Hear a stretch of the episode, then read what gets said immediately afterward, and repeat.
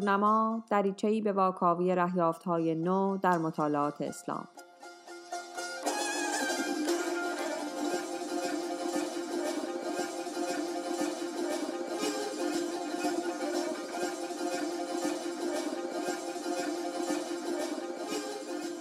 سلام این سومین به اضافه پادکست در فصل چهارم دورنماست و من فاطمه مصلح هستم. خوش آمدید. در نهمین قسمت از این فصل کتاب بازمانده هایی از فرهنگ دوران جاهلی در تمدن اسلامی اثر ادوارد وسترمارک رو مرور کردیم. برای بررسی بیشتر دیدگاه های او با آقای دکتر امین مهربانی گفتگو خواهیم کرد تا مباحث کتاب رو از منظری عمیقتر و منتقدانه تر بررسی بکنیم. دکتر مهربانی فارغ تحصیل ادیان و عرفان تطبیقی از دانشگاه تهران و عضو هیئت علمی گروه تاریخ اجتماعی در بنیاد دارت معارف اسلامی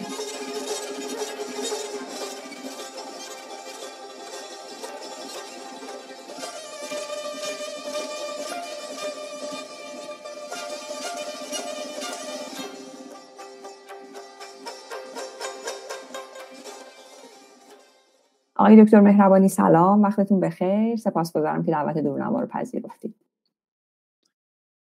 سلام بر شما و همکاراتون. سلام بر شنونده خیلی ممنون. اجازه بدید که گفتگو رو با پرسشی درباره عنوان فارسی کتاب یعنی عنوان ترجمه فارسی کتاب شروع بکنیم. همطور که می‌دونید در واقع مترجم عنوان اصلی کتاب رو در ترجمه تغییر داده. نظرتون درباره این تغییر چیه؟ و حالا یکم کلیتر اگر بخوام بپرسم کلا ترجمه فارسی کتاب رو چطور ارزیابی می‌کنید؟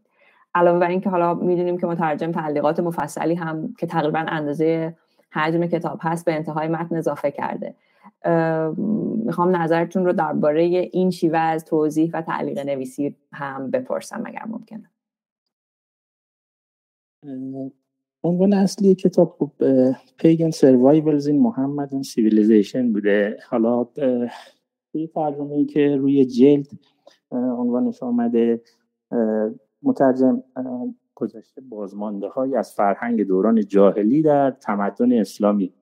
بعد توی مقدمهشون هم خب اشاره کردن که به دلیل جامعیت و مقبولیت این عنوان تغییر دادن عنوان رو یعنی عنوان رو عنوان انگلیسی رو یه جایش رو تغییر دادن. که حالا اگه بخوام در موردشون صحبت کنم به نظرم تو سه تا موضع از این عنوان میشه بحث کرد. البته دو جای تو همون مقدمه دو, دو جای مقدمه عنوان دقیقتر رو آوردن یکی به اسم بازمانده های شرکامیز در تمدن اسلامی و یه جای دیگه هم باز اشاره کردن که بازمانده های از فرهنگ شرک در تمدن اسلامی بله. حالا من به دلایلی که میگم به نظرم همین دو عنوانی که توی متن مقدمهشون آوردن و توی صفحه شناسنامه و روی جلد نیامده این به نظرم ارجح بوده و کاش حالا این تعبیر شرکامیز روی جلد هم می آمد یکی خب یه بحثی در مورد همین صفت جاهلی از اونجا می‌خوام شروع کنم. صفت جاهلی که حالا روبروی یعنی مدل پیگن گذاشتنش این یک کمی به نظرم رهزنه. از این جهت که خب امروز تعبیر جاهلی حالا برخلاف معنای دقیق علمی خالی از ارزش گذاری نیست.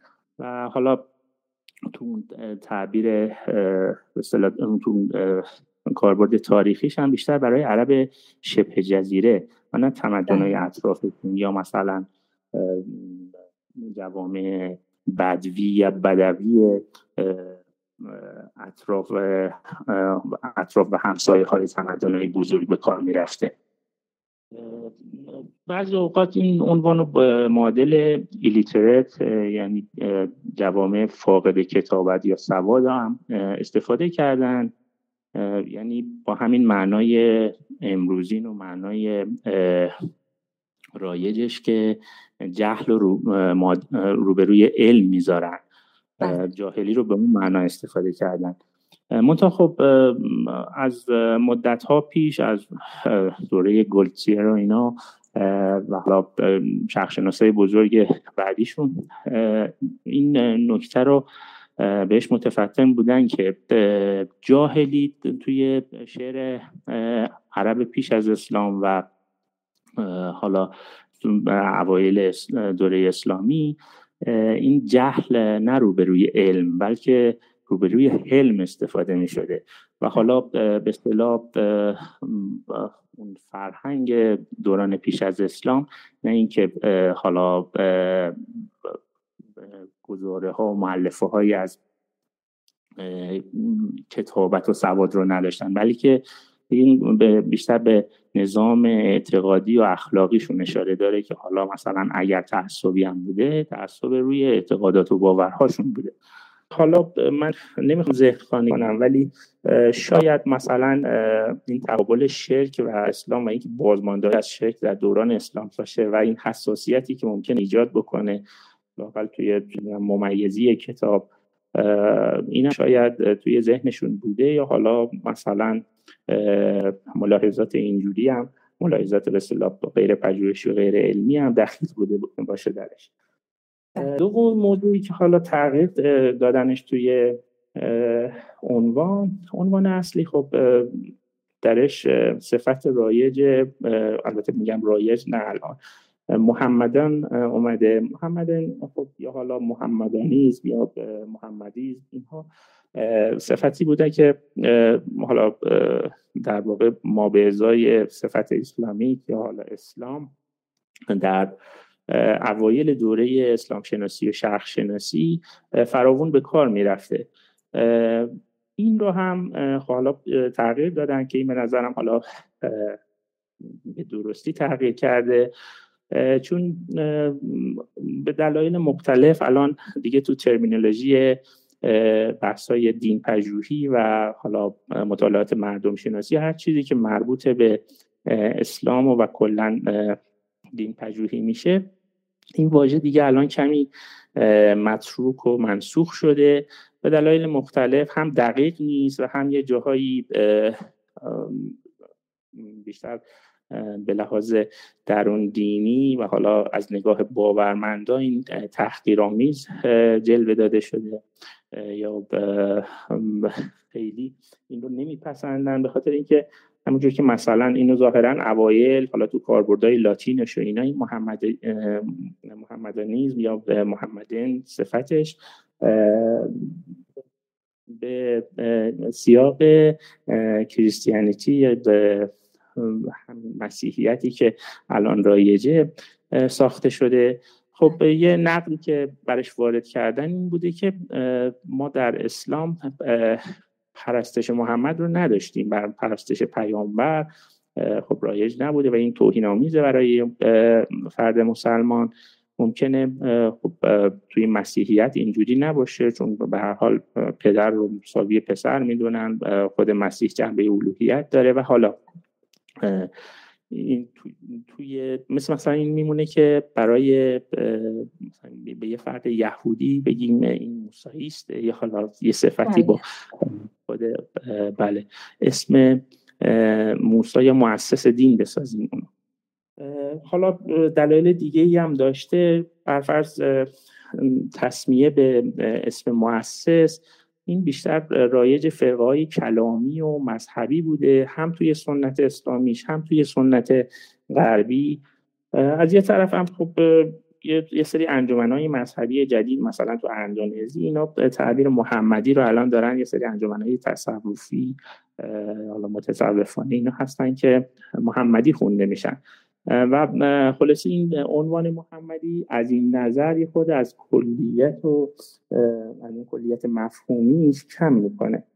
روی حساب دیگه الان این تعبیر محمدان منسوخ شده. فقط یه جا دیدم که توی متن کتاب حالا مشخصا اگه اشتباه نکنم نوشتم صفحه 89 بوده که اصطلاح دین محمدی رو آوردن. البته اونجا هم در حاشیه متذکر شدن که این اصطلاح رو در روبروی محمدانیزم آوردن. شاید هم فقط به این خاطر آوردن که بگن خب حالا این تعبیر محمدی من جای دیگه تغییرش دادم. منتها خب همه جای کتاب این صفت رو به اسلامی تغییر دادن. بله. یه کار خوبی هم که کردن توی این تغییر عنوان این یای نکره ایه که توی بازمانده استفاده کردن. خب توی اصل عنوان اسم پیگن سروایولز که میگم این معرفه شناخته شده استفاده شده. یعنی خود وسترمارک عنوان کتاب و گذاشته بازمانده های همین شرکامیز در تمدن اسلامی. خب این یه خورده کلیگوییه و به نظرم خالی از ادعا نیست. خب همه بازمانده هایی که بازمانده ها اونم تو همه فرهنگ ها که استفاده که اینجا متذکرش نشدن و حالا خیلی از آین ها و باورهایی هست که ممکنه از دورایی پیش از اسلامی یا تحت تاثیر فرهنگ های بومی بوده و اینجا آورده نشده. خب الان توی سنت رایج نامگذاری کتاب های علمی و به خصوص مقالات علمی اینو این یه کمی دیگه به چشم می‌زنه به ذوق می‌زنه اینکه شما یه عنوانی رو بیارید اینجوری. مثلا قدیم یه دفعه اسم کتاب رو میذاشتن نهایت الان نهایت الفلاسفه کشف الاسرار.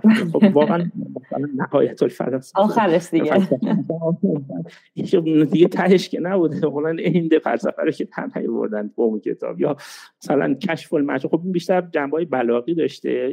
قسمت دوم سوالتون که حالا در مورد ترجمه بود. خب اول بگم که بسیار مترجمشون مترجم مت به مت وفادار بوده و خب جزء پیشکسوت های ما بودن هستن. جناب بولک باشی از استاده این رشته بودن و به اصطلاح از دود چراغ خورده های رشته هستن. و اگر قرار باشه کسی این کتابی حالا با این موضوع یا با این کلا جامعیت رو ترجمه می‌کردن خب یکی از اسلح ترین آدم ها خود مترجم بودن. دشواری فراوانی هم داشته که تا خب به حال 1933 چاپ شده. حدود 90 دقیقا 90 سال میگذره ازش. فکر کنید حدود یک قرن نزدیک به یک. صده از کتاب میگذره. فکر کنید این تغییراتی که این مدت توی حالا هم به لحاظ ساختاری مثلا یه موردش برخواست توی ترمینولوژی همین اتفاقی که افتاده توی ترمینولوژی بله. انسان افتاده. مثل مثلا همین تعبیر محمدان که گفتم. یا حالا یه مورد معروف دیگهش مثلا همین کلمه بربریه که خب بعدها بحث در موردش بحث های فراوان شده بحث شکل گرفته که خب الان خود مردمانی که برفت تو حوزه شمال آفریقا بودن از جمله مراکش خب خودشون رو دیگه بربر نمیگن و معادل امازیق رو استفاده می‌کنن. توی مقدمه اشاره کردن که امازق یا امحق حالا زبان حقی این خودشون رو به این اسم می‌خونن.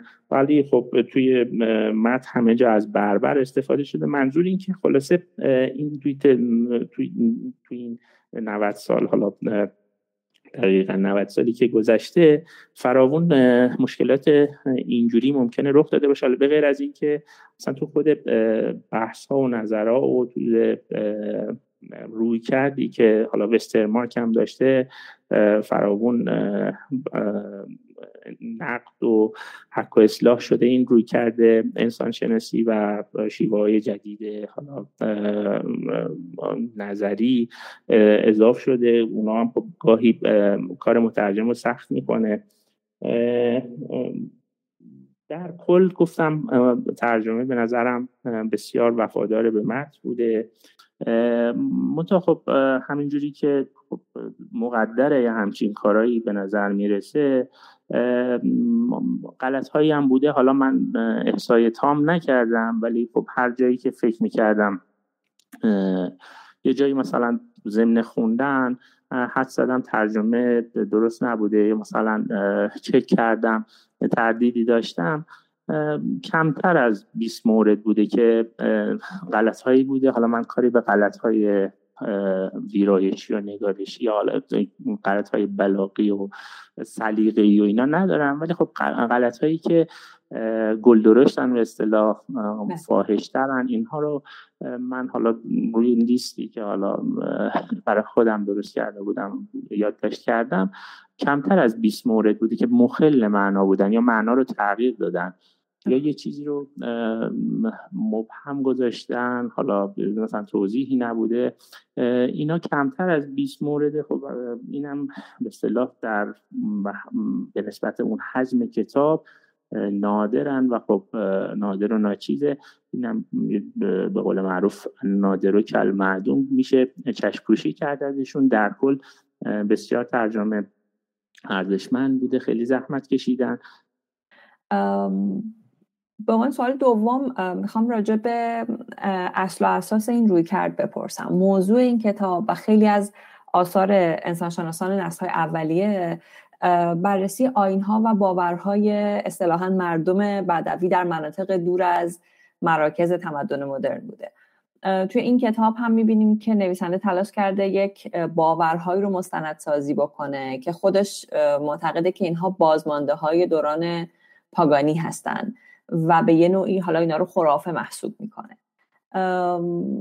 سوالی که ممکنه برای خیلی پیش بیاد اینه که خب اگه اینها یه سری باور خرافی هستن که خیلی فکر می‌کنن عقاید نادرست و غیر واقعی چرا یه عده میرن شروع می‌کنن وقتشون رو می‌ذارن که این باورها رو مطالعه بکنن؟ اصلا چه اهمیتی داره یک بررسی آکادمیک کردن در واقع روی عقاید خرافی؟ حالا اینا رو همه رو تو گیومه در واقع داریم میگیم یا فرهنگ عامه. چرا یه عده وقتشون رو و در واقع تخصصشون رو صرف این کار می‌کنن؟ اول اینکه خب این کاربرد اصطلاحات مثل مثلا همین خرافه که شما فرمودید یا حالا اصطلاحاتی که ارزش گذاری می‌کنه عقاید و باورهای دیگران رو این خب الان اصلا رایج نیست. همون زمان هم خب نقدهایی می‌شده.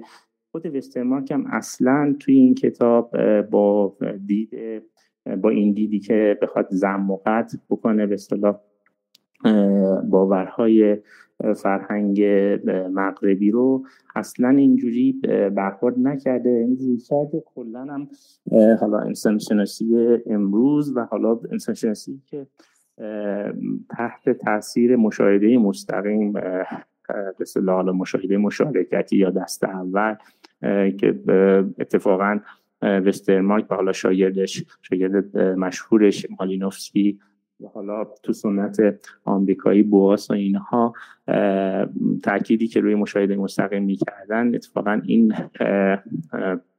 فایده رو بعدا به همراه داشته که شما برای شناخت یک فرهنگ مخصوصا به خاطر اون زحمتی که مشاهده مستقیم میطلبه این ارزش گذاری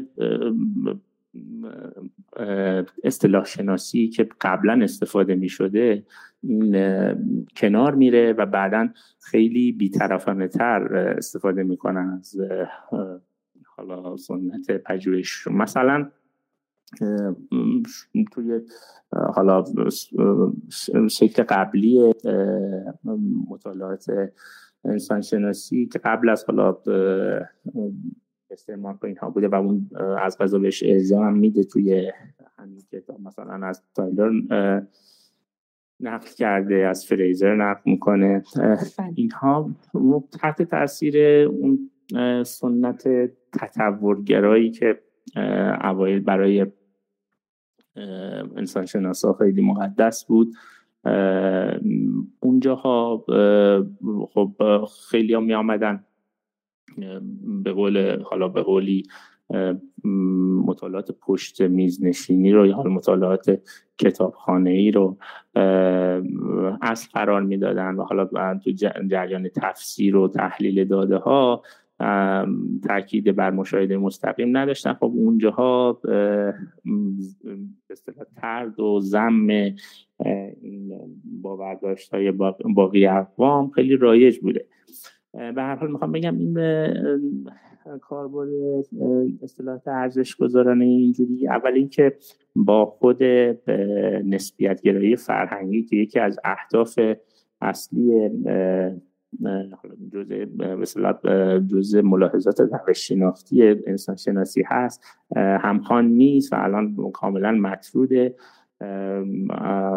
به لحاظ پدیدار شناسی با اون همدلی و تعلیق و اصول پدیدار شناسی برکتینگ و اینهایی که الان دیگه اصول جا افتاده ای هستن توی مطالعات دین پژوهی اصلا همخوان نیست. ما حق نداریم قبل از مطالعه کلا در حین پژوهش اصطلاحات اینجوری استفاده بکنیم یا مثلا به واسطه اینکه یه باوری رو خرافی یا غیر صادق میدونیمش باوری رو کاذب می‌دونیم اینو از هیته پژوهشمون کنار بذاریم. ولی خب اینکه چرا؟ ممکنه مثلا شما توی عقاید شخصیتون فلان باور قبول نداشته ولی در مقام یک پژوهشگر نمیشه این رو کنار گذاشت و بررسی نکرد. حالا چرا این به اون برمیگرده که به هر حال این هدف اصلی انسان شناسی که اصلا از اسم درسته در میاد اینکه شناخت انسان اگر قرار باشه هر باوری رو کنار بذاریم از جمله مثلا همین باورهایی که از جمله این مجموعه ها و زیر مجموعه هایی که تحت عنوان فرهنگ تعریف میشن. مثلا همین دین آمیانه دین اقوام بدوی که حالا اوایل خیلی بهش راقب بودند انسان شناسا اگر قرار بود اینها رو فقط با این عنوان های مثلا خرافی و اینها کنار بگذارن. خب اصلا شناختی صورت نمی گرفت الان ما درصد زیادی از این شناختمون از فرهنگ های دیگر و این تعاملات فرهنگی رو مدیون همین کارهای اولیه هستیم که تو انسان شناسی صورت گرفته. از یه طرف هم ببینید خب اینا ممکنه حالا به فرض هم که از نظر الهیاتی یا درون دینی یا حالا با نظر تطبیقی و وقتی تطبیقشون میدیم با فرهنگ معیار خودمون ممکنه بر فرض حالا بشه با عنوان های خاص ارزش گذارانه داوریشون کرد. به لحاظ کارکردی کارکردهایی دارن. نقششون توی شبکه در هم ای که از فرهنگ درست شده مثلا نقششون توی اقتصاد نقششون توی گفتمان سیاسی و اینکه شکلگیری گفتمان قدرت چه حدیش مدیون به همین یا متاثر از همین باورداشته هست. حالا چه درست چه نادرست. خب اون به لحاظ کارکردگرایانه هم میگم اگر نگاه کنیم مجبوریم که بله. ما اینا رو اول مطالعه کنیم. در کل خلاص هم برای استفاده حتی برای سوء استفاده از اینها هم باید به هر حال اول شناختشون. و شناختشون خب لازمش همون اولش اینه که ما اینا رو حذف نکنیم از تحقیق. خیلی ممنون. در ادامه این مطلبی که فرمودید من به یک سوال دیگری داشتم فکر می‌کردم و اون اینه که حالا زاویه دید انسانشناس ها چقدر ممکنه با زاویه دید مثلا متفکران دینی راجع به این موضوعات فرق بکنه. مثلا وسترمارک حالا به عنوان یک انسانشناس راجع به این حرف می‌زنه که این آین های پاگانی ساکنان قبلی مراکش بعد از اینکه مسلمان شدن در عقاید اسلامشون نفوذ کرده یا مثلا بعد از اون اشاره می‌کنه که بعضی از این باورها در قرآن تایید شده یا در مثلا احادیث پیامبر تایید شده راجب چشم بعد راجب جن و اینها. از طرف دیگه مثلا اندیشمندان مسلمان به خصوص در دوره معاصر تلاششون این بوده که نشون بدن این باورهای حالا باز تو گیوم خرافی چیزایی که در واقع توی متون اگر هم آمدن به معنای تاییدشون نیست. یعنی سعی کردن که دین رو از این خرافه ها به اصطلاح خودشون یا به نظر خودشون پاک بکنن. این انگار دوتا روی کرده متفاوت رو نشون میده به همچین موضوعی. بین مردم شناس ها و بین حالا شاید بگیم حالا آلمان علوم دینی یا دین پژوهان در بعضی موارد یا مثلا متفکران دینی. شما این نسبت رو چجوری می‌بینید؟ درست. ببینید اول اینکه خب یکی از خدماتی که حالا مردم شناسی مردم شناسی به معنای یعنی مدل تکنولوژی من استفادهش می‌کنم نه انسان شناسی مردم شناسی هم تعبیری که معادل انسان شناسی انتروپولوژی هم استفادهش که مردم و عنوان انسان تو ادبیات استفاده می شده فراوون استفاده کردن مخصوصا اوایل تحت تاثیر مدل گذاری که فرنگستان اول تو فارسی کرده. ولی خب حالا اتنولوژی بخوام دقیق بگم قوم شناسی این یکی از خدماتی که حالا به علوم اجتماعی کرده همین بود که مطالعات دین پژوهی رو از پیله به اصطلاح الهیاتی و فلسفیش در آورده و همین مشاهده مشارکتی که گفتم مشاهده مستقیمی که گفتم این باعث شده به دین زیسته اقوام مختلف توجه خاص بشه. ضمن اینکه خب حالا توی تعریف نسبت اینها باعث تخصصی تر شدن مطالعات هم شده. ضمن اینکه خب اوایل انسان شناسا گفتم تحت تاثیر همون روی کرده تطورگرایی که حالا تحت تاثیر باز داروینیزم بود. حالا داروینیزم اجتماعی که بعدا تو کلا علوم اجتماعی اتفاق افتاد. همونجوری که گفتید شما هم به اقوام بدوی به اصطلاح اقوام ابتدایی یا بدوی که حالا به اصطلاح بادیه نشین هایی که از نظر تکنولوژیک و به اصطلاح از نظر ابزاری تو مراحل اولیه زندگی تکنولوژیکشون بودن. ولی خب ممکن از نظر فرهنگی حالا پیشرفته تر بودن. اینها رو برای اینکه سرچشمه های فرهنگی انسان نخستین رو پیدا کنن خب یک مقایسه می‌کردن بین اقوام. مثلا اقوام مراکز دور از تمدنی مثل مثلا اقوام آمازون یا حالا مثلا جزیره نشین های تروبریاند و ملانزی و پولینزی و بله. یا مثلا های اوجیبوا و اینها می پرداختن خب تا قبل از اون اصلا اینها به اصطلاح گروه های خاموش بودن. یا همونجوری که ما میگیم حالا توی مطالعات تاریخ اجتماعی میگیم اینا اقلیت های حالا قومی اقلیت های مذهبی بودن که خب هیچ وقت بهشون پرداخته نشده. تاریخ مکتوب بیشترشون نداشتن. و این خدمت بیشتر قومشناسی بوده که این فرهنگ به همراه این اقوام هم به چشم آمده و بعدا مطالعه شده. چون بعدها اینها گفتم حالا هم لحاظ کار کردی توی گفتمان های قدرت توی تشکیل گفتمان های قدرت و اینها قطعا تاثیر داشتن. تعاملشون با اقوامی که بعدا به منطقه های وارد شدن این تعاملشون بعدا مشکل ساز شده. اگر شناخت پیدا می‌کردن در موردشون ممکن بود الان ما این دانشی رو که از این اقوام داریم نداشتیم. به هر حال می‌خوام بگم قوم شناسی یکی از حالا خدماتش همین توجهش به به اصطلاح دین گروه های خاموش بوده. از یه طرف هم بعدها که انسان شناسی خب گذر تاریخیش به اینجا ختم شد که به اقوام روستایی هم بپردازه یا اقوام حاشیه نشین شهری هم بپردازه و بعد به گروه های حتی شهری هم بپردازه از دهه حدودا از نیمه دوم قرن بیستم.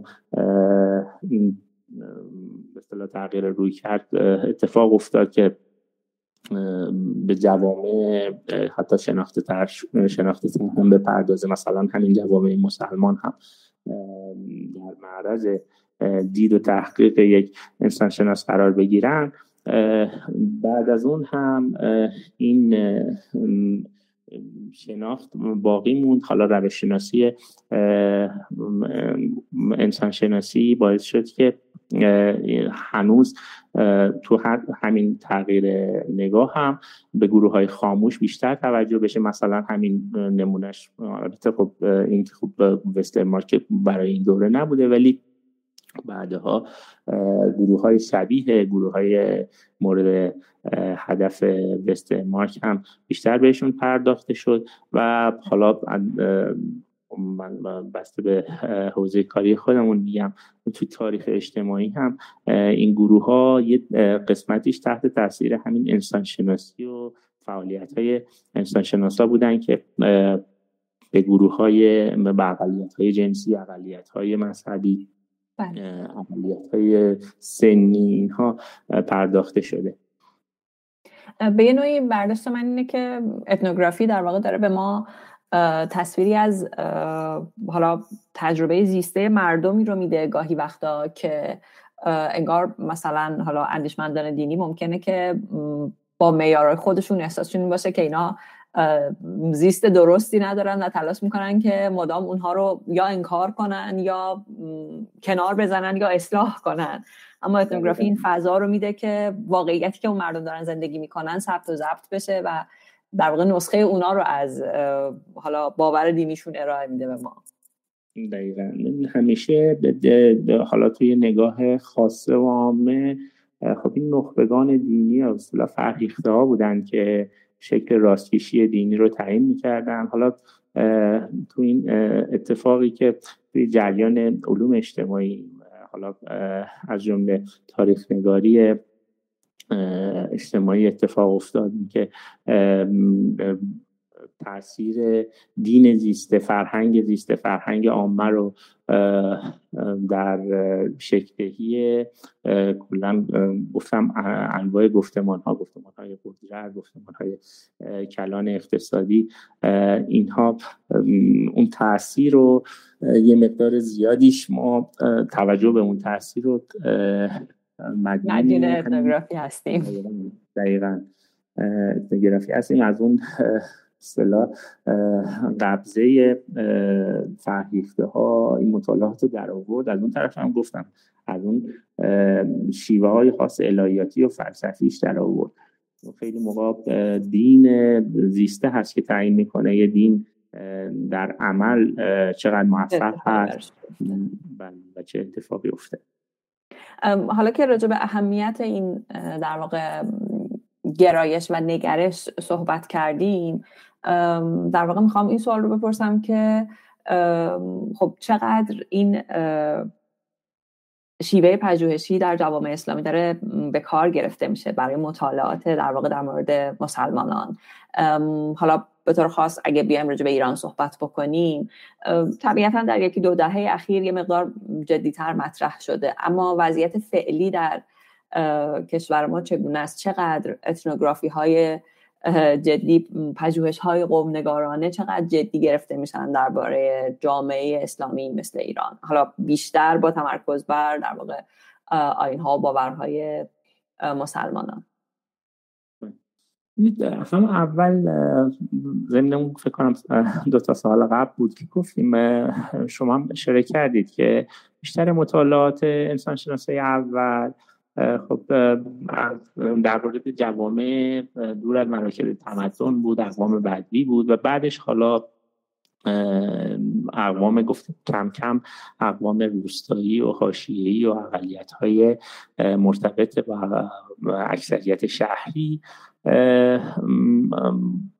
مورد توجه پژوهشی قرار گرفت و بعدا هم خب تحت تاثیر تعاملات فرهنگی که این توجه شناسا رو برانگیخت اقوام شهری هم در حیطه پژوهش آمدن. به تناسب همین تو جوامع مسلمان هم همین شکلی بوده. خب جوامع مسلمان قسمت زیادشون اسلام.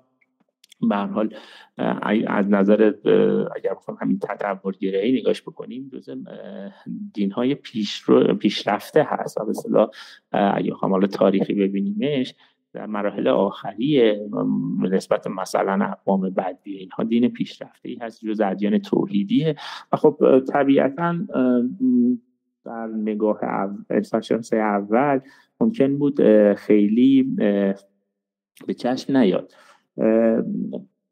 تحت همین دیدگاهشون هم کلا فرهنگ اسلامی و فرهنگ اقوامی که حالا تاثیر اسلام فرهنگ بومی اقوامی که تحت تاثیر اسلام قرار گرفتن هم زیاد به چشم نمی آمد اتفاقا مثلا در مورد ایران هم همیشه مطاب از همون اول مطالعاتی که حالا مردم شناسی مردم نگاری اتنوگرافی در کلا جهان اسلام این مطالعات مطالعات ایران حوزه ایران هم از اینها عقب نموند و اتفاقا جز پیشتازها هست. یعنی مثلا ما از همون اوایلی که حالا در جهان عرب مخصوصا مثلا حوزه عراق و بین النهر اینا بیشتر مطالعات مردم نگاری مجلات مختلفی در مورد فولکلور و در مورد فرهنگ عامه که تولید شد. همزمان باش. حالا یه کمی بعدترش مدلشون رو ما تو ایران, ایران هم داشتیم. از همون کارهای اولی حالا بعضی از نظر تاریخی مثلا کتاب کلسوم ننه منصوب با آقا جمال خانساری هم جز مثلا مطالعات فرهنگ عامه ولی خب نه شکل روشمند و آکادمیک و منظمی که بعدا اتفاق افتاد مثلا با کتاب نیرنگستان هدایت حالا با کار هانری ماسه اینها شروع شد و بعد دوره طلایی که من به نظرم بیراه نیست اگر بگم دوره طلایی گلدن ایج مطالعات مردم شناسی از دهه سی تا پنجاه در ایران اتفاق افتاد. این مجلات مختلفی داشتیم. ما اداره فرهنگ عامه زیل وزارت فرهنگ و هنر اون دهه ها داشتیم که خب خیلی منشه خدمات بود بسیار کار تولید کردن و یه دفعه فروکش کرد. حالا یه بعد از انقلاب این یه علتش هم شاید همین بود که انقدر این مطالعات زیاد شد و مثلا کارهای اتنوگرافیک انقدر زیاد شد مثلا در مورد حالا نمونه معروفش کارهایی که مرحوم جوی نژاد شیرازی کرد یا مثلا همکاراشون صادق همایونی شکورزاده اینها دقیقا هم کارهایی که بین ده های سی تا پنجاه اتفاق افتادن اینا باعث شد که انگار یه جوری از, از این نظر اشباه بشه ضمن که اینا تحت تاثیر ملیت گرایی هم که اون موقع ها جریان رایج فکری بود خب دنبال هویت ملی بودن. مثلا تاکیدشون بر هویت ملی بود اینها هم بودن. همه اینا باعث شد که اون دهه حالا رشد آکادمیک آکادمیکی که تو جریان پژوهش اتفاق افتاده بود. همش اینا باعث شده بود که دهه سی تا پنجاه رو میگم بیراه نیست. اگر گلدن ایج بگیم بهش دوره طلایی مطالعات مردم نگاری و مردم شناسی در ایران. بعد از اون حالا شما میفرمایید یکی دو دهه اخیر حالا یک درصدیش به نظر میگم باز بعد از اون فروکشی که اشباه اون مطالعات باعثش بود باز خب حالا بهش اقبال شده. از جمله مثلا همین کاری که می‌بینید بعد از 90 سال واسه داریم کتاب اینجوری ترجمه می‌کنن. مرکز توجه قرار گرفته. یه مقدارش هم تحت تاثیر خب همین جریان تاریخ اجتماعی بوده که و کلا توجه به فرهنگ توده ها و فرهنگ آمیانه ای بوده که بعد از این دوره اتفاق افتاده. در کل میگم عقب نبوده از نظر مطالعات و نظر حالا یعنی به نسبت پژوهشایی که توی جهان اسلام اتفاق افتاده. خیلی ممنون. من به عنوان سوال آخر می‌خوام از بحث های تئوریک برم سراغ یک سوال مصداقی راجع به این باورهایی که در کتاب وسترمارک راجبشون حرف زده شده. خب می‌دونیم که خیلی از اینها توی ایران هم رایجه مثل حالا باور به جن یا باور به چشم بر و بلوک باشی توی در واقع بحث تعلیقات هم به این موضوع اشاره می‌کنه. اگه میشه حالا قطعا این موضوع خیلی گسترده است ولی اگه میشه که یه مقداری کوتاهتر راجبش حرف بزنیم راجب تفاوت ها و شباهت هایی که در این زمینه هست در باورها و آین های مرتبط با این موضوعات در ایران و شمال افریقا یه کمی صحبت بکنیم. پاسخ دقیق این نیازمند یه مطالعه تطبیقی مفصل. خب می‌دونید اینو توی یک شرط تعریف میشن این حالا با هایی که یه جوری مربوطن به علوم خفیه و علوم غریبه انواع ما مفاهیم مرتبط باشون رو داریم که حالا تلسمات، سر، تعاویز، هرد اینا هر کدومشون با کارکردهای خودشون توی مثلا پزشکی آمیان چه تأثیری داشتن توی زندگی روزانه چه تأثیری داشتن خیلی گسترده میشه و هر کدومشون هم یا بخوایم مثلا شباهت های کارکردیشون یا شباهت های ساختاریشون بگیم این به در آوردن بینشون این مطالعه تطبیقی مفصل میطلبه. من فقط اگر یه پاسخ کلی داده باشم اگر قرار باشه مثلا طرح یک پژوهش اینجوری رو بریزم. برای, برای اساس عمل می‌کنم که اول سرچشمه های اینها رو تفکیک می‌کنم. خب یه قسمتش هم موضوع جن و باور به موجودات ماورایی مثل جن در هر دو فرهنگ یک درصدیش خب تحت تاثیر این به اصطلاح تصریح و تصدیقیه که اسلام کرده بهش. ما خب توی قرآن هم تصریح شده به این. و مثلا یه موردش برفض همینی که وستر مارک میگه که جن ها کافر و مسلمان هستن وقتی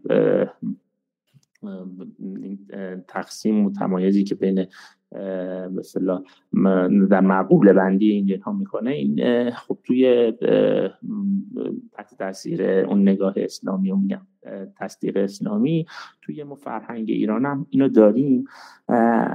یا مثلا توی روایات یه سری چیزهایی داریم که مثلا اینکه به شکل موجودات دیگه در میان اون قسمت چند صفحه از کتاب وسترمایک به همین اختصاص داره. خب ما توی فرهنگ ایرانی هم داریم. از یه طرف این بخش بزرگی از این عقاید و باورها یعنی سرچشمه های مربوط به این موجودات ماورایی هم. از پیش به یعنی از فرهنگ بومی منطقه به, به این فرهنگ اسلامی سرریز شده. ببینید مثلا خب ما توی همین اعتقادات پیش از اسلام هم در ایران هم خب مثلا الان بخاطر یه نمونهش دی... کلمه دیوانه رو که استفاده می‌کنه یعنی دیو زده یعنی آره. دقیقا معادل مجنون یعنی جن زده ایه که خب فرهنگ عرب داره استفاده می‌کنه بله. خب میگم اشتراکات اینجوری هم هست یه درصدی هم به خاطر همین تشابه فضاییه که در هر دو منطقه بوده. ضمن که خب تاثیر و تاثیرها رو نباید از نظر دور کرد. اگر شورگرایانه بخوایم نگاهشون بکنیم ممکنه یه جاهایی یعنی بحث فقط توارد و اتفاق نیست. ممکنه یه جاهایی از هم تاثیر پذیر بوده باشن یا یک باور از یک جا به یک جای دیگه رسیده باشه. خب این همین حالا دقیق نمیشه گفت. باید یه مطالعه مفصل بشه. در مورد چشم زخم هم همین شکل چشم زخم هم حالا هم منابع اسلامی چون تصریح شده به اسلام مثلا روایات قرآنش خب حالا فیه نظر یعنی توش بحث این که چشم سخت در قرآن آمده یا نه. ولی خب نگاه مفسرا و بعد هم نگاه محدثان این بوده که خب یه چیز تصریح شده هست در منابع اسلامی. حالا هم تاثیر اسلامیش باعث شده یک تشابهاتی در هر دو فرهنگ شکل بگیره. هم هم ضمن اینکه گفتن خب سخت حالا به قولی فراگیرترین باور در اقوام به اصطلاح ابتدایی بوده و جز قدیم ترین باورداشت های انسانی نگاه به چشم بد یا چشم زخم یا حالا نفرین هایی که مشابه چشم زخم اونم باعث میشه خب خیلی در عمل اون خورده فرهنگی که که حول این چشم زخم شکل می‌گیره مشابه باشه یا همپوشانی داشته باشن توی هر دو منطقه. بله همینطور خیلی ممنونم گفتگوی جالبی بود برای من و به نکات جذابی اشاره کردید هم در مورد باورها در ایران و وضعیت مردم نگاری و هم در مورد کلیت قضیه. از اینکه این فرصت رو به دور دادید بازم از شما تشکر می‌کنم. سلامت باشین. منم خوشحال شدم از گفتگو.